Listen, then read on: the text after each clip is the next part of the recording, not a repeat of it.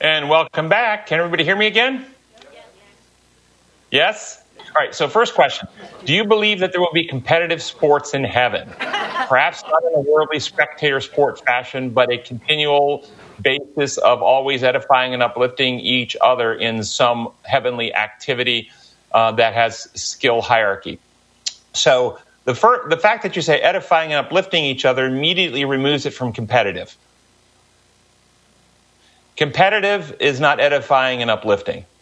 The, the, and when we talk about competitive sports, it is actually about diminishing the other person. Now, it's true that the way, you know, iron sharpens iron and then we compete against somebody, we push ourselves to, but the purpose of the competition is not to build up your competitor. That is not the purpose. We are not seeking to edify our competitor when we compete with the competitor on this in this earth. We actually want to do something to to discourage them, to demoralize them. You will see lots of competitions where they'll go out there with bravado, say words to get in their heads, psych psych them out. It's it's designed to interfere with their highest quality. That's what competitive sports do. So I don't think there'll be anything that mirrors what we call competitive sports in heaven. That doesn't mean there won't be activities that we engage in with each other, but it'd be much more along the lines, if anything like that exists, what you described as edifying. Uh, and uplifting, where it might be more along the line of coaching, where we do this together to help each other develop and advance our skills. A music teacher with a music uh, with a music student, an art teacher with an art student, uh, and so if there is any type of sport activity, everyone would always be working to uplift the other, not to defeat and discourage the other. So, I don't think I don't really know what that is going to look like because we don't have that here. Prayer and fasting as it relates to aiding one who is trying to overcome an addiction. How would you recommend someone go about fasting, fasting from food? Uh, have a uh, have a weekly a fast every week or certain times of the day. I know that the Bible in the Bible Jesus refers to certain demons being cast out only by prayer and fasting and also heard how fasting can help our spiritual focus. Could you provide some insight on this? So couple of things about the fasting. This, this is, and, I, and what I'm going to share with you is only partial. I'm, I, am i am certain I do not know all the benefits there are to know about fasting. One aspect of fasting is learning through in, is learning what's called self governance or self control. in order to fast, it requires you to exercise higher cortical circuits and restrain more emotion, craving, desire circuits and impulses for a period of time that that actually builds up the capacity for self-restraint or self-governance as you fast. So there's an aspect of that. That certainly could help one with a different type of craving. In addition, in, just a food craving, if you're having a craving for a cigarette or a drink of alcohol, if you've got greater self-restraint because you practice fasting, that would help you in that regard.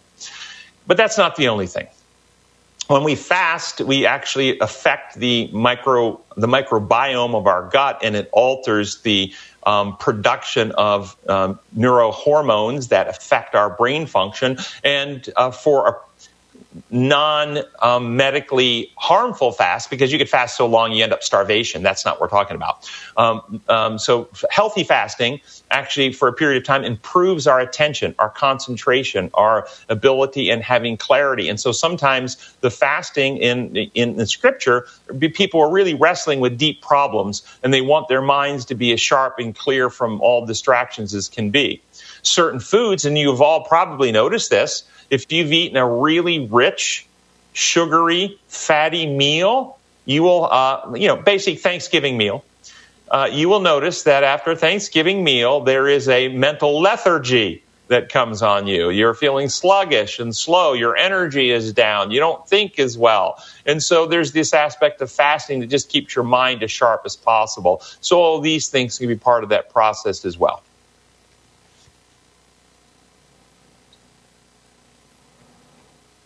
I was considering the record books in heaven, transcripts of our character. If character is unique due to the decisions in life that make us so special to God, uh, He could not make another you. Could you say that those books are similar to Bible stories, like the story of Enoch or Saul becoming Paul, uh, or any of the uh, other stories in the Bible? There would be the book of Russell um, uh, there that there that would be a story as part of the court case evidence that would tell a story of God's great plan for eternity. what a, uh, yeah. Well, you find, I think, support for that idea in the first chapter of Job when Satan comes walking from to and fro on the earth, and God says initially, Hey, have you considered my servant Job? Look at his life. Look at his story. Look at what he's done. And so there is this aspect that, and we are called to be as witnesses, lights to a world. And so the way I like to put it would be if somebody, uh, if, if, various people were dying of terminal cancer and a physician came along with a new remedy that worked with zero side effects and everybody who took it got a 100% cancer free, uh, all the people who take the remedy become witnesses and give glory to the person who made the remedy. They don't give glory to themselves by their healthiness. They give glory to the person who cured them by their healthiness. So yes, all of our lives will give glory to God and uh, and speak well of Him and all the unique struggles and various uh, ditches that we've fallen into and, and stuff that we have been healed and recovered from reveal different elements or aspects of God's power to save and heal and ultimately give more glory to God. So I think there's truth in that for sure. It is clear to me that the morals and, uh, and ceremonial laws were added. The ceremonial laws were nailed to the cross as a type when type met antitype. If the moral laws are hidden in our hearts and we love God with our heart, mind, soul, and others as ourselves, could we say that the moral laws were nailed to the cross for us personally? Uh, no, I would never use that language because the living law of love, the law of love, the law of truth, the law of liberty, the law of worship. These are the moral laws. The moral laws are the design protocols for life. And when they're established in our heart, we live out the moral laws. They're never nailed to the cross or removed or taken away from us personally. Now, if you want to say, could we say the code and the need for the codification and distillation of the living moral law, the design laws to be written in a code for symbol, sinful humans, the 10 written on stone, could we say there's no need for those anymore. Yes, Paul actually makes that point to, to, Timothy very clearly that the law is not given for the righteous. It was given for the wicked, for the slave trader, for the murderer, for the abuser, and so forth and so on. And so when we are restored to righteousness, we don't need the diagnostic written code to show wickedness in us anymore because we're, we've been healed and restored to righteousness. But that doesn't mean in any way that the moral law is done away with or, or nailed to the cross.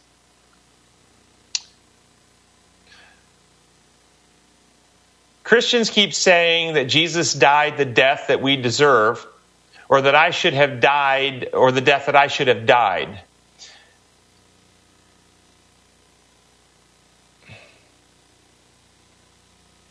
I'm having trouble reading the way the sentence structure flows here.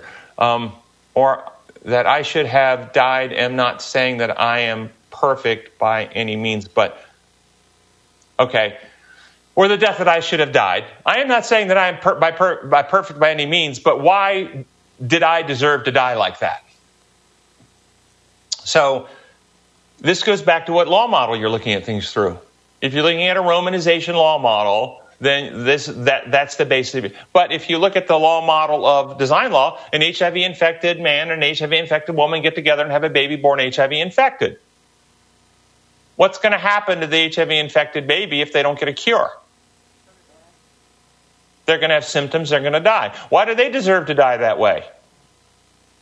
Because they're HIV infected, not because of something they did. And this is what the Bible actually teaches. We are born in sin, conceived in iniquity, not because of our choice, but because of Adam and Eve's choice. Adam and Eve chose to corrupt humanity, and Adam and Eve had been given an ability by God to procreate beings in their image. And once they corrupted themselves with this terminal sin condition, which the Bible describes in various ways like we are dead in our trespass and sin uh, once once they infected themselves, every human being born since Adam and Eve were born with this terminal condition. And so, why do we deserve to die? Because we have a condition that's out of harmony with how God built life, uh, if you want to put it that way. But Christ came so that we don't have that. For God so loved the world that He gave His only begotten Son, and He provides remedy. So if we accept that remedy, then we won't have to die. Now, there's a whole other layer of your question that people say that Christ died the death that we deserve. I take a different position on that. The death that the wicked reap if they reject God is what the Bible calls the second death. The death from which there is no resurrection. The death from which not just the body turns to dust, but their entire individuality is gone for all eternity. They don't rise again from that death. If you actually look at the elements of that death, did Jesus die for all eternity? Did Jesus have his individuality destroyed? Or did Jesus rise again? And in fact, it says in Timothy that Jesus, um, um, through, through the gospel, destroyed death and brought life and immortality to light. Now, is dying an eternal death and being under the power of death so that you stay dead for all eternity, is that the same thing as destroying death? No. This idea that Jesus died the death that we deserve, he certainly died as our substitute. But he didn't die the death to pay a legal penalty of being executed by his father that we deserve. That's not what happened. He died the death to destroy the death causing principle and restore the life causing principle in humanity to actually overcome and eliminate the reason and cause for death, to actually destroy him who holds the power of death. That's what it says in Scripture, that by his death he destroyed him who holds the power of death, that is the devil. He, Hebrews 2.14. So this is what he did. He did not die as a victim overcome by sin. He died as a life giving sacrifice who overcame sin. There's complete difference. And the wicked in the end do not die victorious through Christ over sin. They die consumed and destroyed by sin. But Jesus, our substitute, destroyed sin rather than being destroyed by sin. Do you understand functionally the important difference here? And the penal legal liars, they teach that Jesus died the death that the sinner deserves, the eternal second death. And then they go make up all these tricks about how even though he died the eternal death in which there's no resurrection, he rose, you know, 72 hours later or less. And it's very tricky how, how they how they get there. It's just not true. And they say, well, because he emotionally thought he was going to. Just think that through. We have somebody on death row in any state in America, and they go into the gas chamber, or excuse me, the death chamber, where they're going to have an, uh, the the IV needle uh, death infusion, and they believe they're going to die, but the um, they actually have an anesthesiologist in there that just put them to sleep for 12 hours and wake them up 12 hours later. Would you say, "Yep, that's it"? He thought he was going to die, so he paid the death penalty. You wouldn't say that's the death penalty if he just got put to sleep and woken up. And that's basically what the people say. Uh, well, he thought he was going to die, so it really counts. No, he destroyed the cause of death, and that's why he rose again, because the reason that people die of sin, he purged and eliminated and, and destroyed at the cross. That's what Scripture teaches. The wicked in the end die, overcome it. Go to my website, go to our website, Come and Reason, and type in second death and read the whole blog, and they give you all the evidence for that in the blog to show that. But there is one element that's true, and it's important. Graham Maxwell used to point out this truth of it, and that is at the cross, Jesus took the sinner's place not only to purge and destroy death, but to demonstrate the Father's actions in the death of the wicked. And what did the Father do to Jesus at the cross? He let him go. He didn't use power to kill him. He didn't rain fire down from heaven. He didn't use power to execute him. He simply released Jesus to reap what Jesus chose. And Jesus chose to destroy death and destroy the power of Satan and to restore the principles and, and the law of love into the humanity that he bore in our behalf. He chose that path. And he said himself, No one can take my life. I will lay it down and I will take it up again. And God re- removed himself from that equation and left Jesus free to reap what Jesus chose in his person. And the wicked in the end, what does God do to them in the end?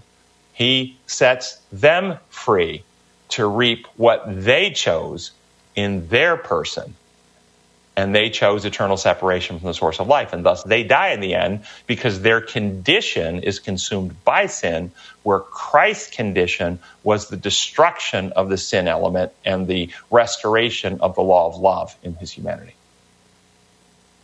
It says in the book Seventh day Adventists Believe, copyright 1988, the English term atonement implies reconciliation between two estranged parties. Both, uh, and the question then is, are both parties estranged? Share your thoughts on this. This is a classic um, penal legal misunderstanding of reconciliation. It, it, and, and, so it really depends. It's very subtle, so you have to think through carefully. It is true that in any relationship, if the relationship becomes fractured for any reason and they're no longer united, that estrangement exists between the two parties.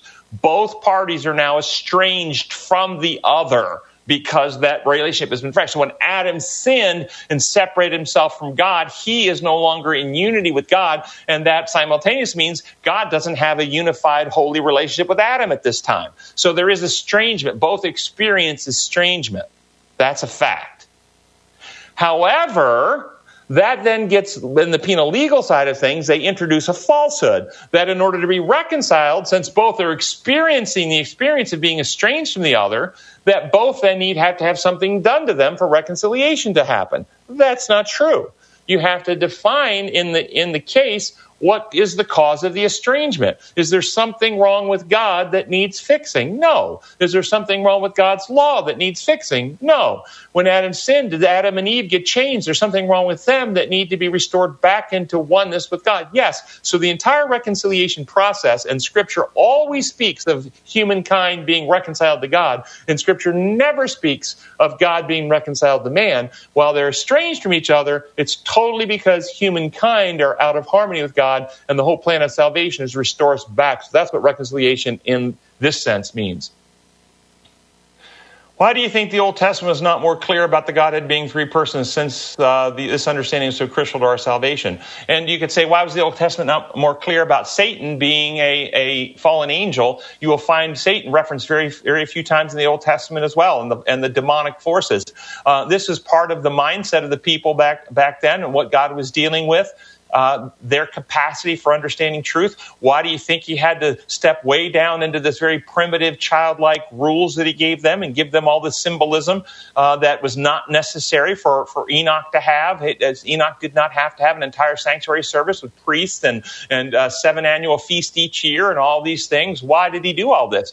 Because they were primitive childlike in their thinking, coming out of slave mentality. Their minds have been corrupted by pagan traditions and pagan belief systems all around them.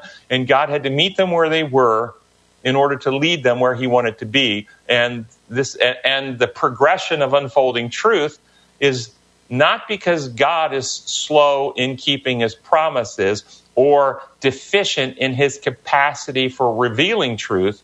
It is because human minds are slow in appreciating, assimilating, and advancing the truth. And that's why it takes so, so long.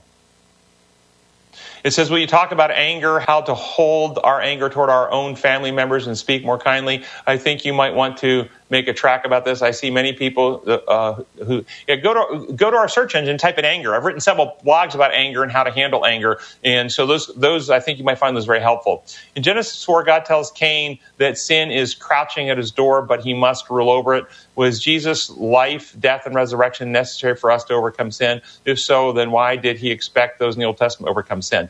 So, so th- there's no disconnect here. This this is a this uh, Cain, Enoch, uh, any person at any time after Adam's fall is only saved by the achievements of Jesus Christ. And Enoch had to apply the same benefits of Jesus that you and I have to apply that we talked about in class today. There's no difference. The Holy Spirit had to bring into Enoch's life the same new desires, new motives. Well, how could he do it if Jesus hadn't come yet? And that's where we get stuck in our very human linear think God is an infinite being who is the creator of all reality. He not only creates physical matter, he not only creates energy and is the source of energy, he creates time. He built time. He lives outside of time. He is not constrained in time like we are in time. We live from one moment to another, but with God, the past, present, and future are alike outspread before him. Now, for those who live in time, if you think that, we live in time and we live in a linear existence, moving from past uh, through the present into the future. That's how we live. For those of us who live in time, we require in our existence the realities that restore us to oneness with God. Christ had to come, become a real human being, be tempted like us in every way, overcome using his human abilities, restore righteousness into the species human. If Christ never came at anywhere in time and achieved these things, no human could be saved. But once Christ came and achieved it, and he went back to heaven. Our God who lives outside of time can take the victory of Christ and apply it anywhere in time because God operates in all points in time. And so those people in the past were receiving salvation through Christ. And this is what the Bible teaches that it was the, Jesus was the rock who led Israel uh, through the, who, who watered Israel in the desert and so forth. So that's how I understand that. Thank you all for the questions and see you all next week.